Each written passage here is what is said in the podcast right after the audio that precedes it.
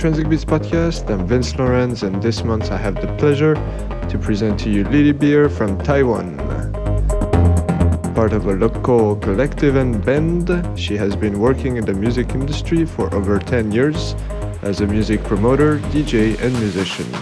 Having played at local establishments, festivals, and overseas tours, she now intends to release her own sounds by the end of the year Inspired by international and local techno, she also lived in Japan, where she mentions the influence of some outstanding Japanese producers like Nobu, Takaaki Itoh, Koyama, and many more.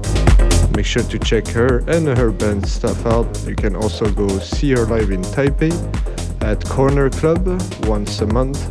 All links are in the description as usual. Now back to the sound, starting up with a track from Angle called FM. Enjoy.